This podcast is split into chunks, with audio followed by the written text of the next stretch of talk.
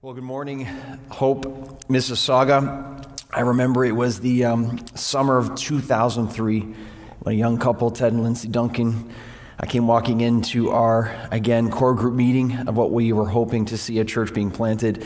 And to think 17 and a half years later, and again, coming up on 18, all that the Lord has done, and to be here now, to be with you, to be our, with our first child, so to speak, what a joy and what a privilege and what a blessing. Ted, I want to thank you so much just for allowing me to be here, the privilege to serve in this way.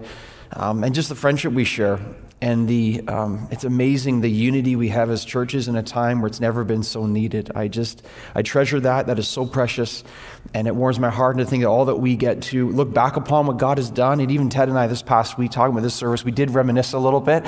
It brought tears to my eyes pretty quickly because you're like man the faithfulness of god as we just sang and when god is perfect he's perfectly faithful in the past. He's perfectly faithful now which means he must be perfectly faithful in the future because he can't be anything but perfectly faithful that blesses me. And so let's just give thanks to God right now as we are about to uh, enter into God's word together. Father, right off the bat, I just want to acknowledge you are awesome and glorious. There is none like you. You are holy and so wise. You are so generous and so kind. And Lord, by faith right now, I pray in the name of Jesus Christ that you are supernaturally filling and encouraging every heart and every person watching right now as only you can. You are limited again by nothing. And so you will choose to speak and renew minds. You will choose to encourage. You will choose to uplift. You will choose to cause heart after heart and, and eyes after eyes to be able to lift up from this world that is so discouraging and depressing and to look up to the Lord Jesus Christ who will never let us down. Lord, ultimately, here we go today. You will never stare in the face of Jesus Christ and be let down. Church, hear that. You will never, ever stare in the face of Jesus Christ and feel let down because He is perfection, He is good, and He is God. And so I pray you will maximize our time right now as we are in Isaiah chapter 4. And I pray again, you will speak as only you can. We pray this together. I'm so thankful to be here. I'm not worthy, but I'm thankful and needy and declare my dependence upon God. We pray together in Jesus' name. Wherever you are, you can say, Amen. Amen. All right, super. I encourage to be with you in God's Word. Again, as Ted said, please open your Bibles to Isaiah chapter 40. And our message today is called this Behold Your Awesome God. Behold your awesome God. That is going to come right out of our text today. Yes, the Lord is awesome, and we will see that again today, but we need to see that again today in the midst of a time in a world that is just nuts, isn't it? It's just nuts, and so many so distracted, so many so obsessed with temporal, so many being lulled to sleep right to death. But we know better, and God calls us to know better and see better as those who belong to Him. So, for some context from Isaiah 40, I want you to look at verse 9 to start, which really sets up everywhere we're going. In verse 9, it says this Go on up to a high mountain, O Zion. Listen to this herald of good news. And then notice all the commands here. Lift up your voice with strength. All the preachers said amen. Oh, Jerusalem, herald of good news, repeated again. So much emphasis here. Lift it up. There it is again. Lift it up. Fear not. I mean, such a word right now. Say to the cities of Judah, Say to the city of Oakville, say to the city of Burlington, say to the city of Mississauga, my hometown for 25 years, praise the Lord. Say to the cities of Judah, and notice the message here. Notice, look right there. The message ultimately, again, given through Isaiah and the Holy Spirit for the people of God is this Behold your God. The command to herald this message, the command to lift up a strength in this message.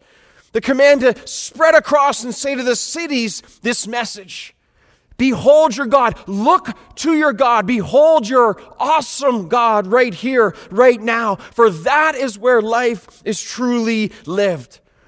The context in Isaiah 40, the people have been exiled. Isaiah 40 is actually a massive transition chapter, again, within this glorious book.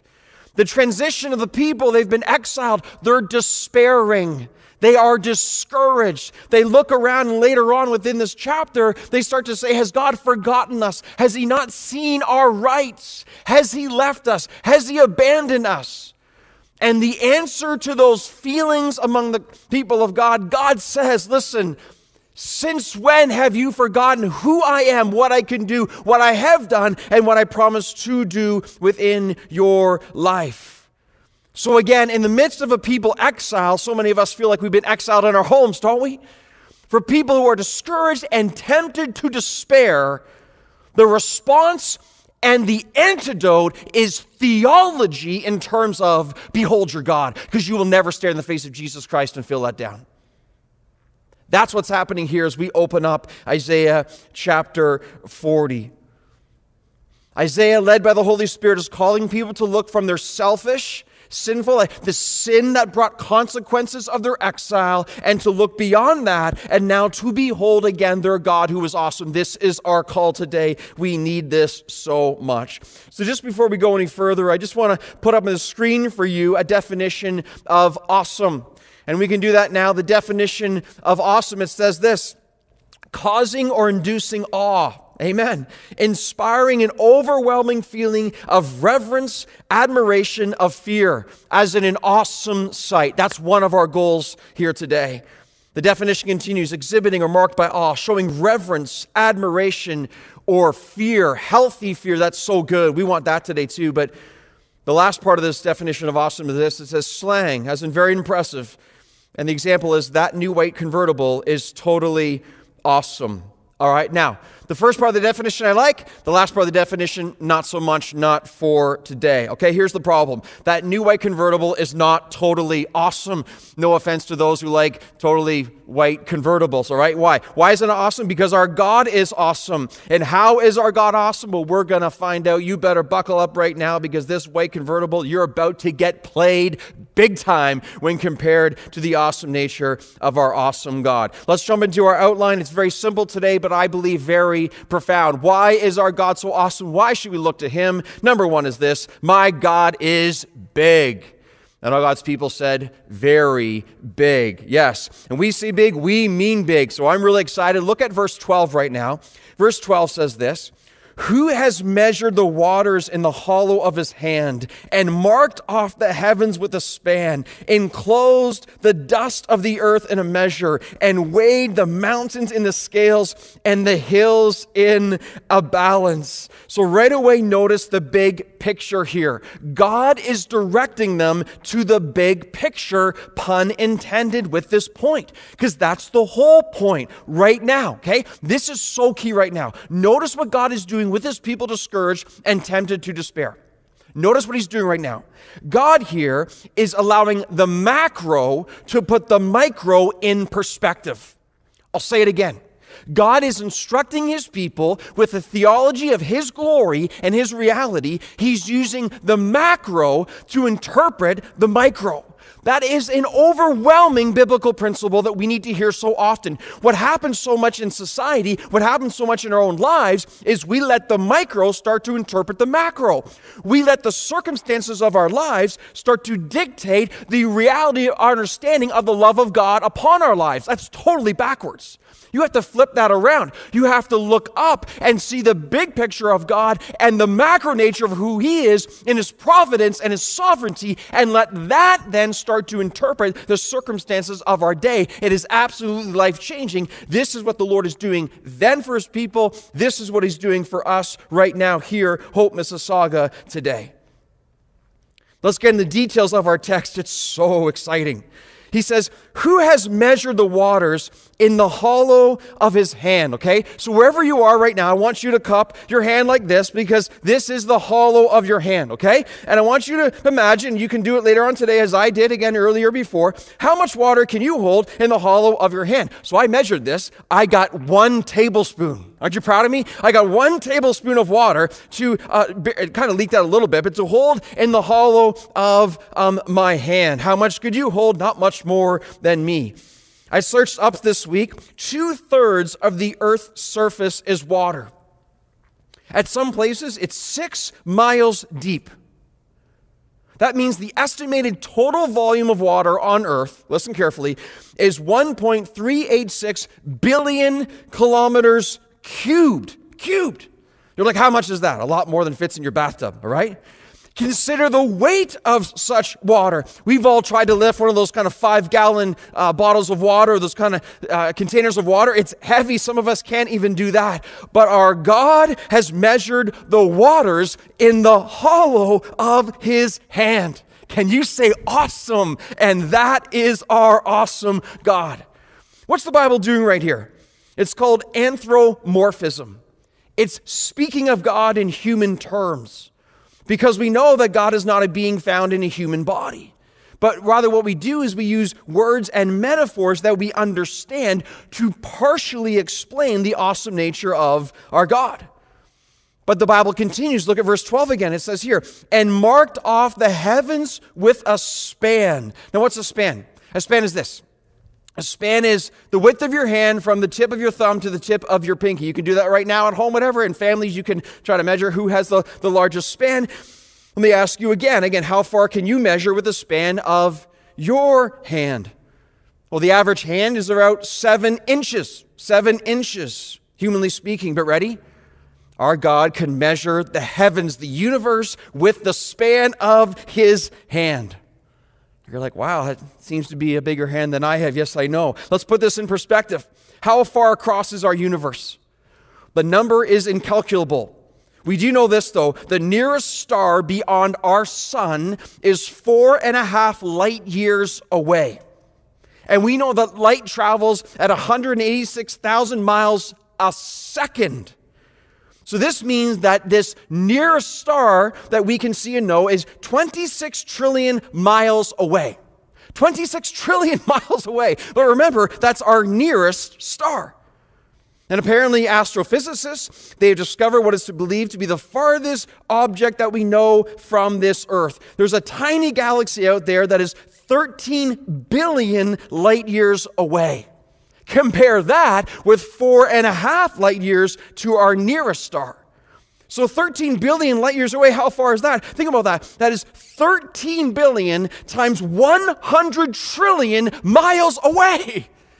13 billion times 100 trillion. How far is that? I have no idea. It's just so far. In fact, when you think about it enough and you try to measure in your head and how vast this universe is, the only expression I can point to right now is on the screen for you right now. Let's put that up.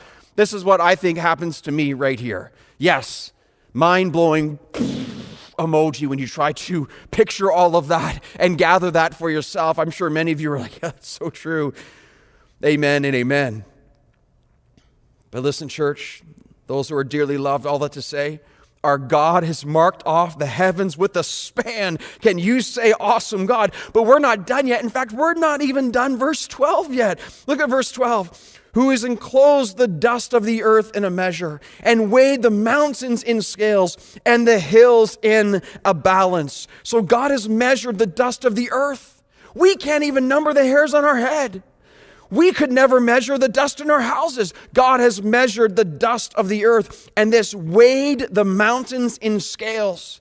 Think about that. You and I both would struggle mightily to lift a 50 pound rock and boulder. I've tried that at different times in my life. It is hard. And our God, though, weighs the mountains in the scales. The mountains in the scales. God picks up and weighs them. That's how big and awesome He is. You know, right here before us in our Bible, we have a true, again, nonfiction reality of the greatest superhero ever, God Almighty, His Son Jesus Christ, the power of the Holy Spirit. We get so enamored in our day with fictional superheroes, all the Marvel people. We get so excited about them when we tell stories, watch movies, and we tell our friends, and yet here before us is someone who's true and real and awesome, and we belong to Him. Get excited about Him. He's the one who's truly awesome. Church today, look up, look up. Look up from your circumstances. Look up to the one and be like, oh, yeah, he is in control. He is awesome. He is huge. He is absolutely amazing. Number two is this look up and understand my God is smart. Mm, really smart. Look at verse 13 now. Who has measured the Spirit of the Lord? What man shows him counsel? Whom did he consult? Who made him understand? What a great verse. Who taught him the path of justice and taught him knowledge and showed him the way of understanding? Again, what verses right here? I love these verses so much. Why? They fill my heart with adoration. They fill my heart again with worship and glory. And why would you say that, Robbie? Because humans humans think they're so smart. Humans so often so proud and so arrogant, boasting of this and belittling God. In our day, at least in our nation, I think like, like, like never before, with untold arrogance. We claim we've figured God out with massive pride. We explain God away with all our intellect and all our degrees or all our self knowledge. But you see the glory in these verses? And look at it carefully there. Who advises God? No one. Whom does God consult? No one. He doesn't have to. How can you teach the one who knows all things? There's a beautiful song called Behold Our God. I want to put the lyrics up on the screen for you right now. And here's what one of the verses says. I encourage you. This is by Sovereign Grace Music. It is so powerful and so wonderful as we want to sing the truth and theology. It says this Who has given counsel to the Lord? Who can question any of his words? Why? Because who can teach the one who knows all things? Who can fathom all his wondrous deeds? I love that. Who can teach the one who knows all things? So when you have perfect wisdom and you hold perfect omniscience, that's what this means is that you cannot be improved upon ever. You can't improve perfection, church. Whom did the Lord consult when he created the heavens and the earth, huh? Whom did the Lord consult when he created perfectly in his design of male and female? Who did he ask for advice from? Again, whoever taught our God? Listen, the Lord has no board of directors, He has no advisory council, He doesn't refer to how to videos. In the beginning, God. That's all you need to know. In the beginning, God. Period. Awesome. The phrase that stands out to me here in these verses where it says this Who taught him the way of justice? Who taught God the way of justice? It stands out to me because so many people, including professing believers, will so often accuse God in some form of being unjust. We make accusations that God is unfair or God is unjust or God is unloving. And what we do is we place ourselves in judgment then upon this awesome, infinite, all knowing, omniscient God. And that to me, when I see this or hear this, I believe it's a grievous sin because at that moment it's the clay placing judgment on the potter, Romans 9. God forgive us and God protect us from doing that. Loved ones, let us be very careful we don't swim in ultimate arrogance and place judgment upon God who's incapable of making a wrong decision. That's what faith understands here today. You see that? God is incapable of making a wrong decision because he's perfect in wisdom. Again, you cannot correct perfection. Loved ones, look up. Look up right now. Look up with faith and to see so much. All the wrongs will be made right. All the things we can't see and don't understand. The time is coming and Jesus Christ returns when all of this, all of this, behold, I'm making all things new. And we will see exactly what he was doing in his perfect, omniscient wisdom and glory. But you got to look up to see, to believe and hold by faith that this God who says, People, look up, he says that to us today. Point number three my God is preeminent.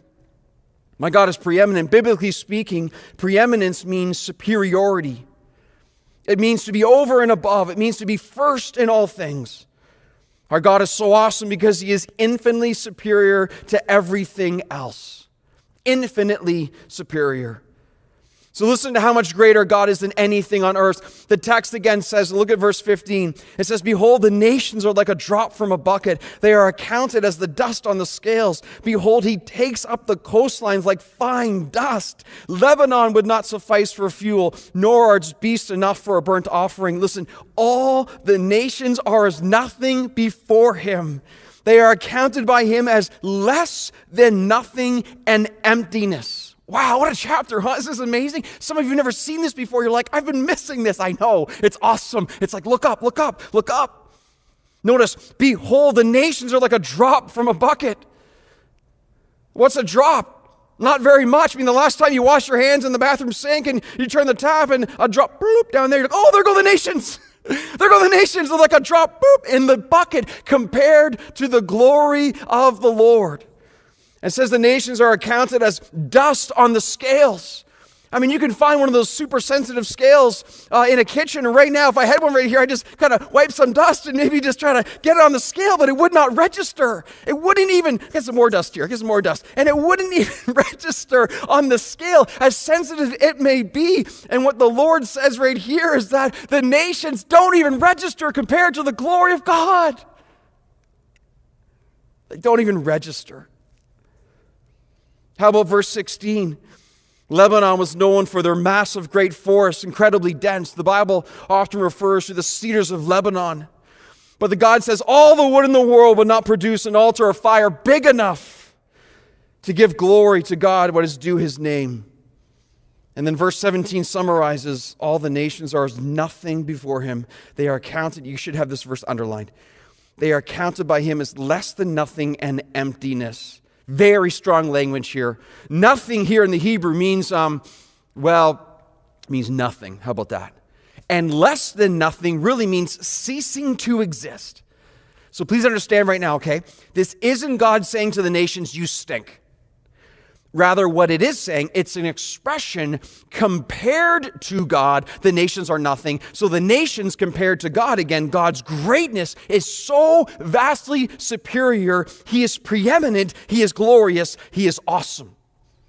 You take all the nations ever, all the greatest leaders ever, you add them all together, and compared to God, ready? Compared to God, according to these verses, they are, boop, they equal zero. Zero, less than nothing. All the greatest leaders of all time compared to the glory of God.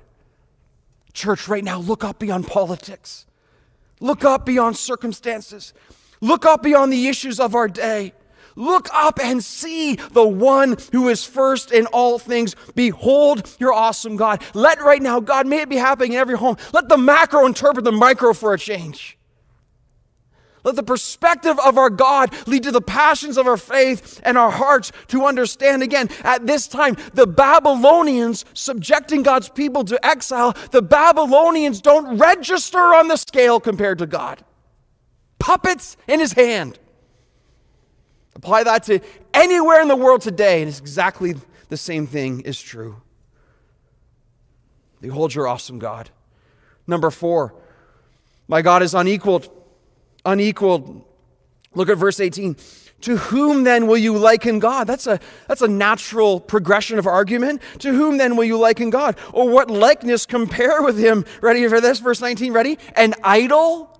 It's like the Holy Spirit through Isaiah. He's incredulous here, like really baffled. An idol? A craftsman casts an idol. With goldsmiths overlays an idol with gold. He casts it for silver chains. He who is too impoverished for an offering chooses wood that will not rot. He seeks out a skillful craftsman to set up an idol that will not move. So, again, considering all that we've gone through thus far within this chapter, can you see how utterly ridiculous these verses are meant to be? Right here in this context, we have insight into how dumb idolatry is, not to mention wicked. Isaiah here in verses 19 and 20, he is speaking with total mockery over idols. He's like, You want to compare God to an idol?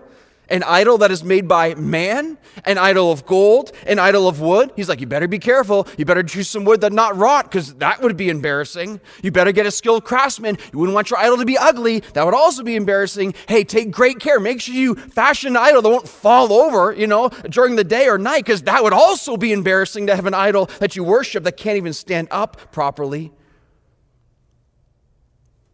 He's referring here to the wickedness of the human heart and how deceitful it can actually be. That we would replace our one perfect God with a piece of wood. Many of you watching right now, you say, Well, I don't worship wood. I mean, obviously, an idol can be anything that has greater value to us than God, but a lot of us worship our homes. They're made of wood. A lot of us spend more time focusing on the awesome realities of our house than we would say the awesome properties and attributes of God. You say, Well, I don't worship metal. Again, a lot of us honestly would, would refer to the white convertible as being more awesome than we would referring to our God being awesome. Idolatry. How deceitful our hearts can be. And furthermore, just think of it this way idol worship is so stupid because think of it this way how could something made by humans be the creator or the maker of humans? Humans make it, yet we worship it like it made us. That's the dumbest thing ever. And that's what the human heart so often does. Church, right now, remember this as we go through this glorious chapter in God's Word. Remember, worship ultimately is worthship. It's where we find our worth and what we place our worth in we worship that which we find worth in. Be very, very careful. Here's the point idols are so dumb. But our God is unequaled. He is absolutely unequaled on any measurement ever. Behold your awesome God. Number five, let's keep going. My God is sovereign. It just keeps getting better and better. Look at verse 21. Do you not know? Do you not hear? Has it not been told to you from the beginning? Have you not understood from the foundations of the earth? It is he who sits above the circle of the earth, and its inhabitants are like grasshoppers. It is he who stretches out the heavens like a curtain and spreads them like a tent to dwell in. It is he who brings princes to nothing and makes the rulers of the earth as emptiness. So, verse 21 is like one of those Like, hello, anyone? Kind of like you knocking someone's head. Like, remember that when you were in grade school? Hello, anyone home? Maybe you still do it right now, right? Hello, anyone home? He's like knocking on someone's head and says, Hey, man, have you forgotten? Like, you've been told this, right? And again, like, you need to remember, you know better, church. And that's why it's so healthy to be right now in Isaiah 40. We need to hear this right now.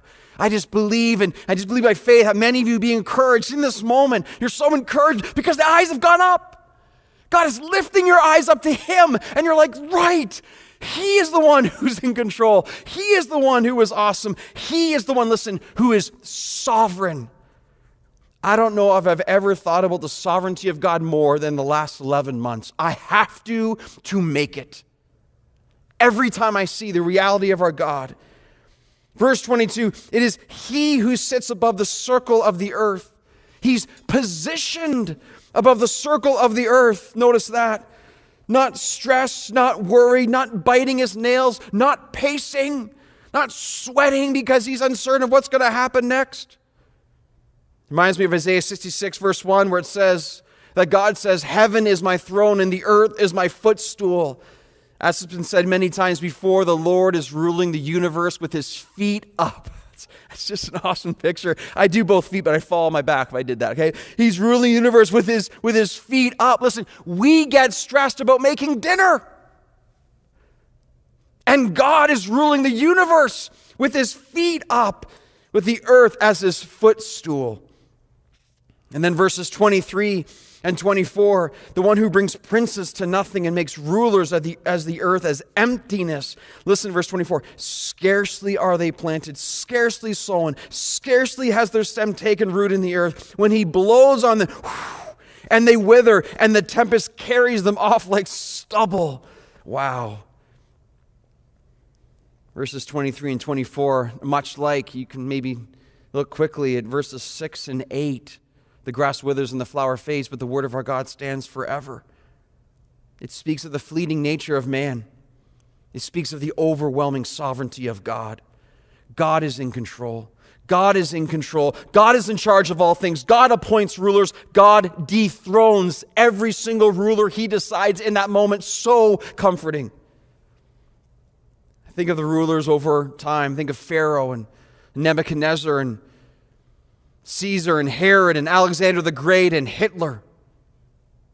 It was Joseph Stalin of the Soviet Union who said this. He said, We will pull that bearded God out of the sky.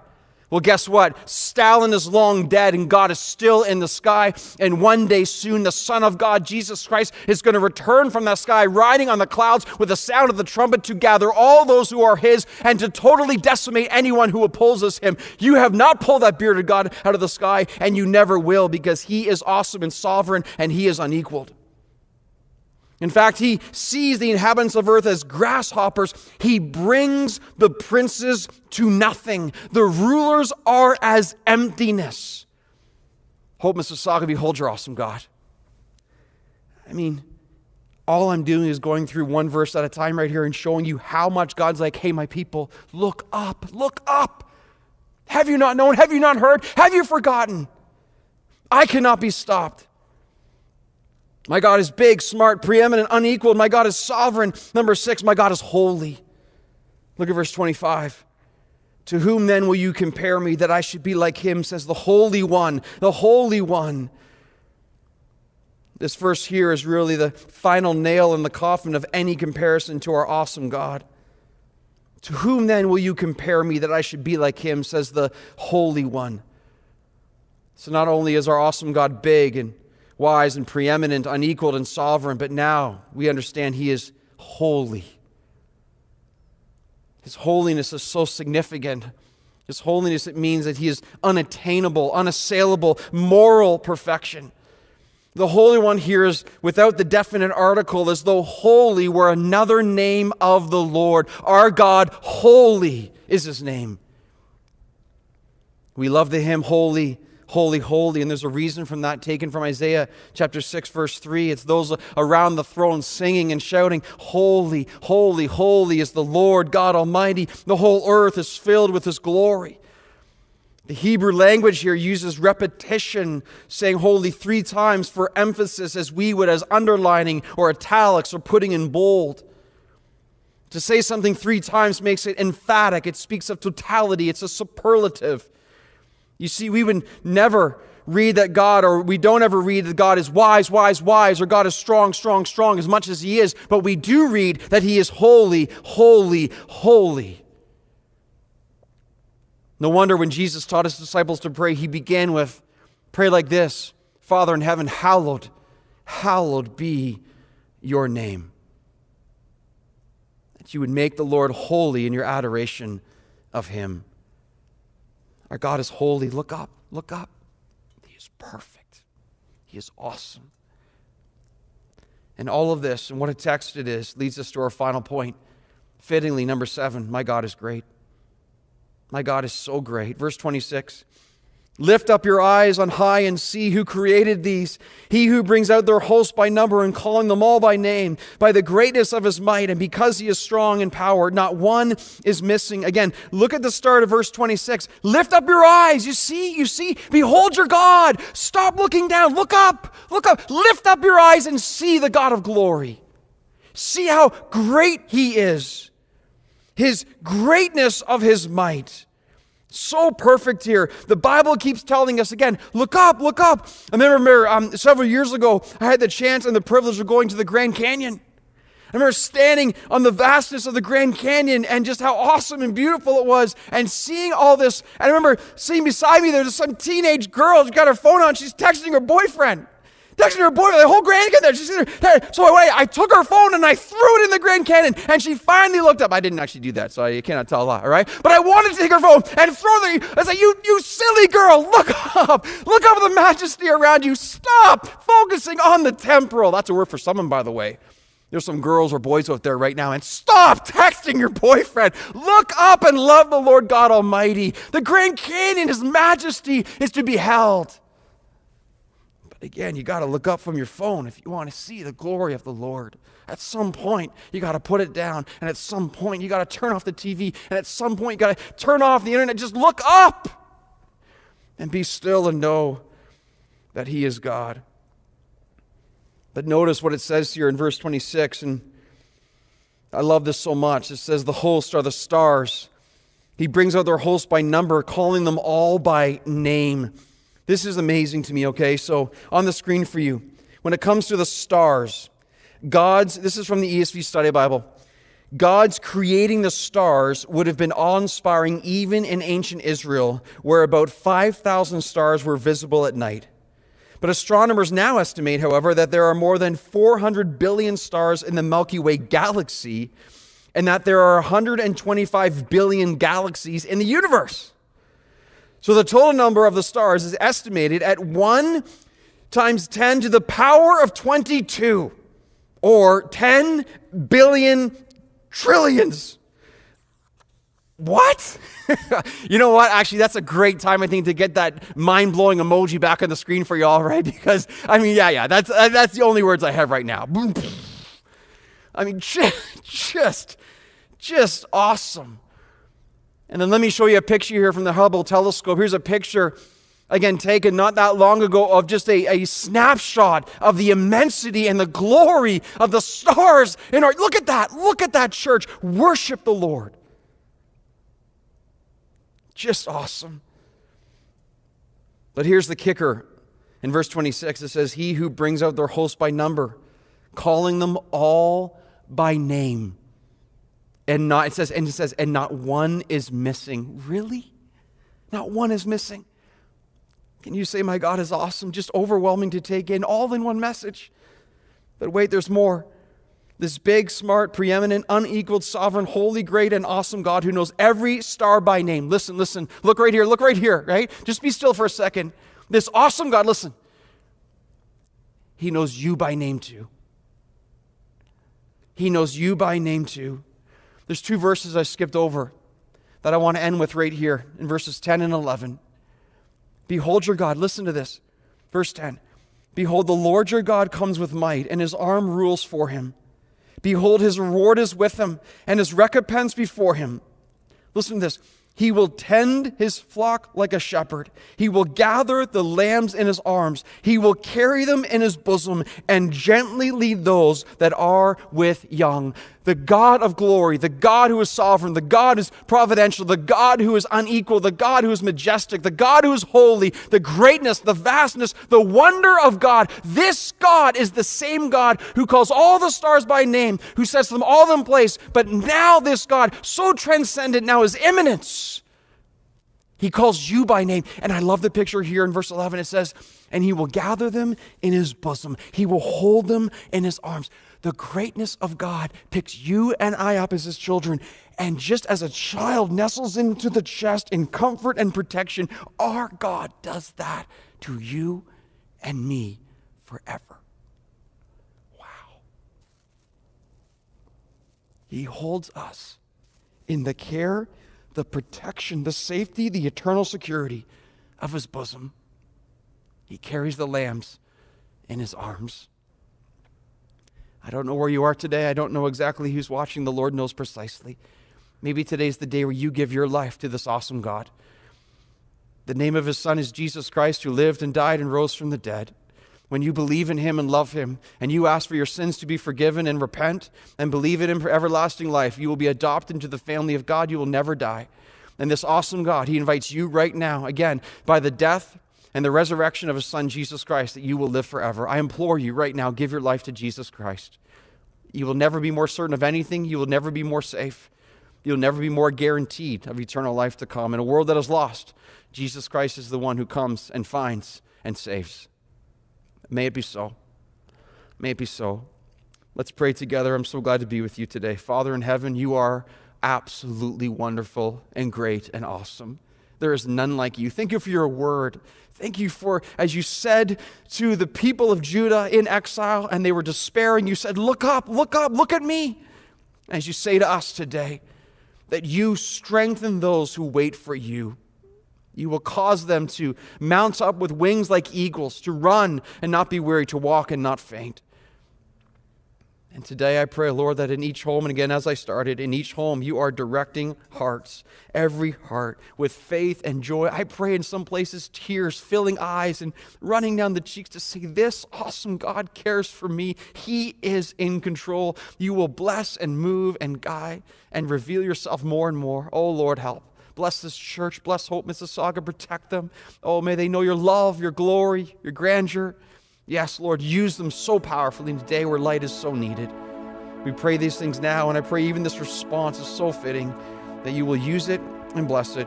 In the name of the glorious God, Jesus Christ, amen.